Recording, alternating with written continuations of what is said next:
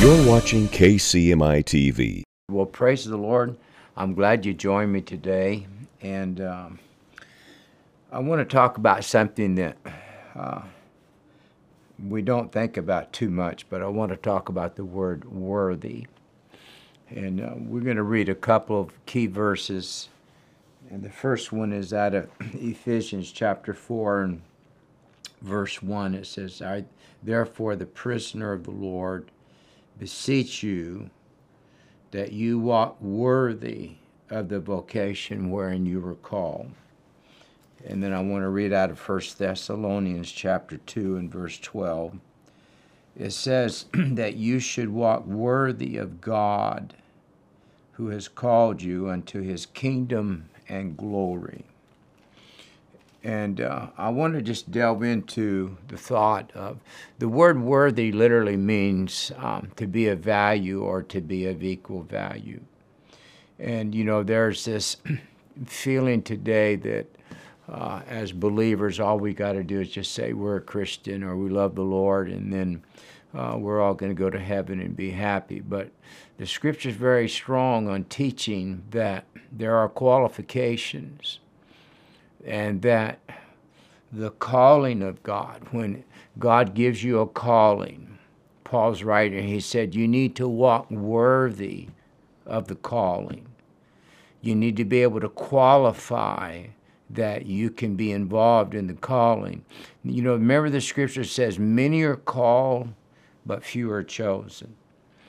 And you say, well, Pastor, how, you know, how can I be of, of, of value to, of equal value of God, you know? Um, and of course, we know that God is God and there's none like him. But the scripture is very plain. It says that as Christ is, so are we in this world. And so there is a way that you and I conduct our lives that's, that increases the value of us to God. That when God looks at us and he says there's value there, or there's equal value, there's in the exchange. Uh, God doesn't give us things I know that salvation's free, freely you receive, freely you give, but there are some things that in order to get them, you got to qualify, and, and that you have to prove yourself worthy of, of being able to have God release something to you. And um, in, in the book of Matthew, chapter 22 and verse 8, uh, it says this the Lord is speaking, He says, The wedding is ready but they that were invited were not worthy. I mean, this is the story where, um, you know, God invited a lot of different uh, people who of prominence and wealth and education to, to the wedding feast. And of course, uh, a lot of them gave reasons why they could not come. And so the Lord said, I'm disqualifying you for coming because you're not worthy there's you've not qualified yourself that what i'm inviting to you is very special and he said uh, they are not worthy to come. There's another verse that talks about revelations 3 and 14 he said there are a few in sardis who have not defiled their garments. He said they're going to walk with me in white because they are worthy. So you know when you go to to buy a home or a used car or a piece of land, there's something that's done called an appraisal. And it has to establish the value of that house that it's worth what the owner's asking. And with God, there is an appraisal that God does of our lives. And that if we're wanting God to release something to us that's valuable to God, then we have to show that we have something that's valuable to Him. Uh, you remember the verse that, that talks about it, it says, um, What shall a man give in exchange for his soul? If he gains the whole world, or he, he, he gains the whole world, loses his own soul. Uh, but I want to flip that for a moment because when we come to Christ, we are offering God our soul. Bible talks about serving the Lord with all your heart, all your soul, all your mind, all your strength. So there's an exchange. At salvation, there's an exchange that takes place. We are offering God ourselves or our soul in exchange, and God is going to give us eternal life. And so when we come to the Lord and we, you know, you can offer to the devil your soul in exchange for what he'll give you. Many people give up their soul for wealth or fame or power, you know, dreams that they want to come true. But on the other side, what can we offer God in exchange for our soul? So I offer God my commitment. I offer God my sacrifice. I offer God my praise. I offer God my discipline. I offer Him a prayer life. And that's what we're offering God. And then David said, I or Paul said this, I know in whom I believe, and I believe that he is able to keep that which I have committed unto him against that day. He's talking about that when I got saved, I committed my soul unto God. Now God is going to keep, he's going to guard that soul. Why? Because what you gave him is valuable. And there are so many things. And so you say, well, Pastor, how how do I become worthy? What, what do I do in my life that when God looks at me and assesses me, he says, that's a worthy life. That's something that I want. In uh, Matthew chapter 10 and 38, it says, He that taketh not his cross and follow after me is not worthy of me. So let's, let's go to the other side of that. The flip side of that then is, He that takes his cross and follows after me is worthy of me.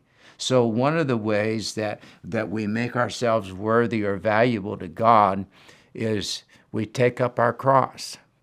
We daily take up our cross. Jesus said this If any man will be my disciple, let him take up his cross and follow after me. And so, one of the ways that you make God look at you and say, That's a valuable uh, soul to me, is that you daily carry your cross.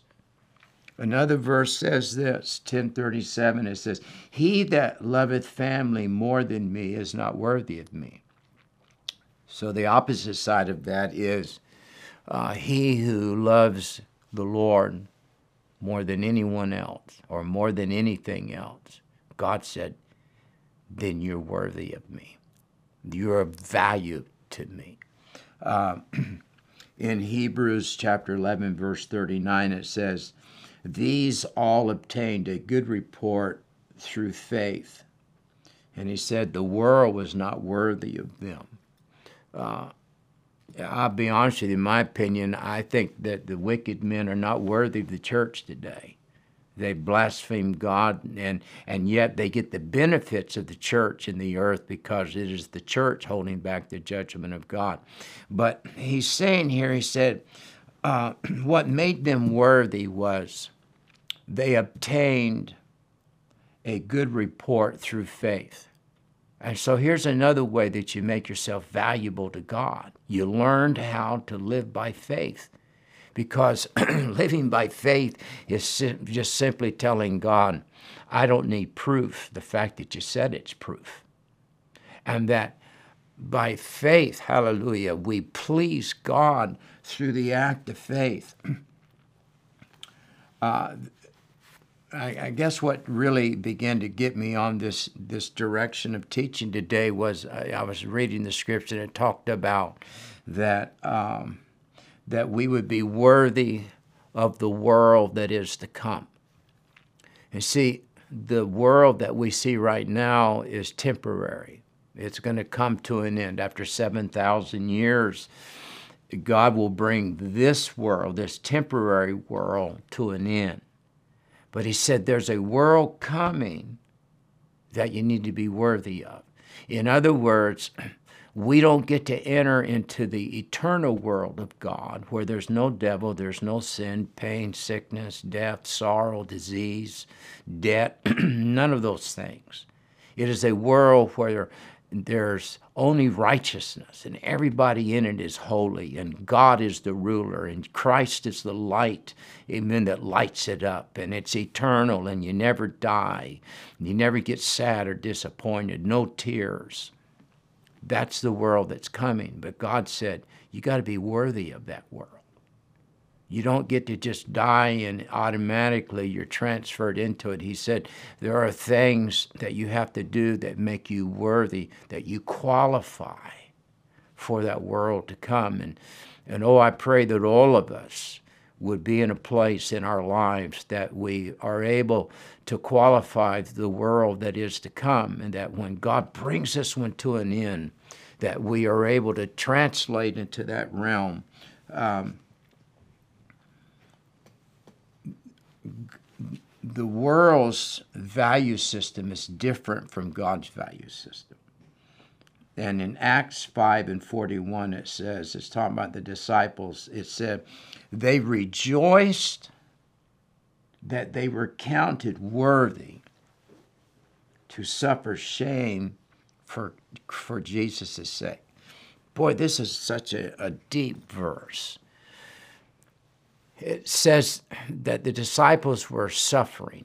They were suffering shame. There was, of course, we know there was physical suffering that led them of the 12 died of a martyr's death. But the disciples, I guess, when they would talk with each other, the Bible said they rejoiced that they were even counted worthy. See, not everybody goes through difficult things. The people that God is going to use the most, the people that are going to shake the kingdom of darkness and pull down the strongholds of hell, they have to go through a process. And God just doesn't take everybody through that process. He takes those through the process that He looks at them and He said, I deem you worthy that I, I see something in you that says you are valuable to me. And because you are valuable to me, I say you're worthy now to be able to suffer for my namesake. It is a privilege. And see, only in the realm of the Spirit can you understand this because so many people, when they go through difficult times, either that they think the devils did it or God's mad at them or, or why is this happening to me? But, uh, and I'm sure that many of you uh, can bear witness with me as we look back over our lives that it is the suffering that we went through that has made us who we are today. It's the fires of suffering. They tempered us that we're able to withstand the fiery darts of the wicked. Um, in Romans chapter 8, in verse 18, it says, Paul's writing, he said, I reckon that the sufferings of this present time, the difficulties of our lives that we're involved in right now, he said, they're not even worthy to be compared to the glory that shall be revealed in us. He said, Listen, he said, don't worry about stuff that you're going through. He said, son and daughter, what you're going through isn't even comparable to the glory that's going to be revealed in us. He said it's not even worthy. There's nothing in it that even says you can be compared to how great it's going to be. And so if God understands that, he's trying to help us understand too that that what we are going through is creating value in us. You know, there are some things that over time they increase in value. Now there are some things that that depreciate, but not everything. But and with believers, believers if they stay true to God, never depreciate in value. They only appreciate they increase in value. And so, as we increase in value, then we increase our worth to God. That we become more worthy. And the more worthy you become to God, the more you qualify yourself to be able to have the precious things of the Lord. uh, in Second Thessalonians.